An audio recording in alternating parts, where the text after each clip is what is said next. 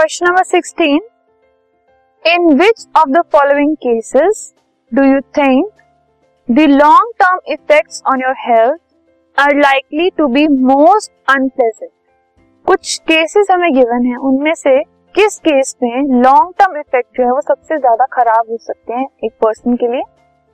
If you get jaundice lice acne and Y इन तीनों में से कौन से केस में, कौन सी सिचुएशन में जो पर्सन है, उसमें लॉन्ग टर्म इफेक्ट्स जो है, वो खराब हो सकते हैं।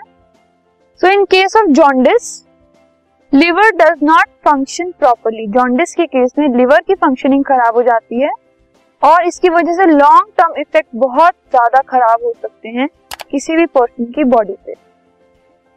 In case of lice it can remain for long time but will not have any adverse effect on the body life बहुत देर तक हेयर में हेड में रह सकती है लेकिन बॉडी के ऊपर बहुत ज़्यादा एडवर्स इफेक्ट्स इसके नहीं होते।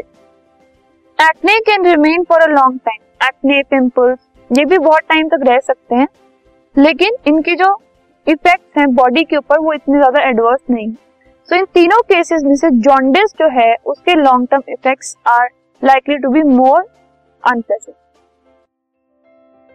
this podcast is brought you by Hubhopper Shiksha Abhiyan अगर आपको ये पॉडकास्ट पसंद आया तो प्लीज़ लाइक शेयर और सब्सक्राइब करें और वीडियो क्लासेस के लिए शिक्षा अभियान के यूट्यूब चैनल पर जाएँ।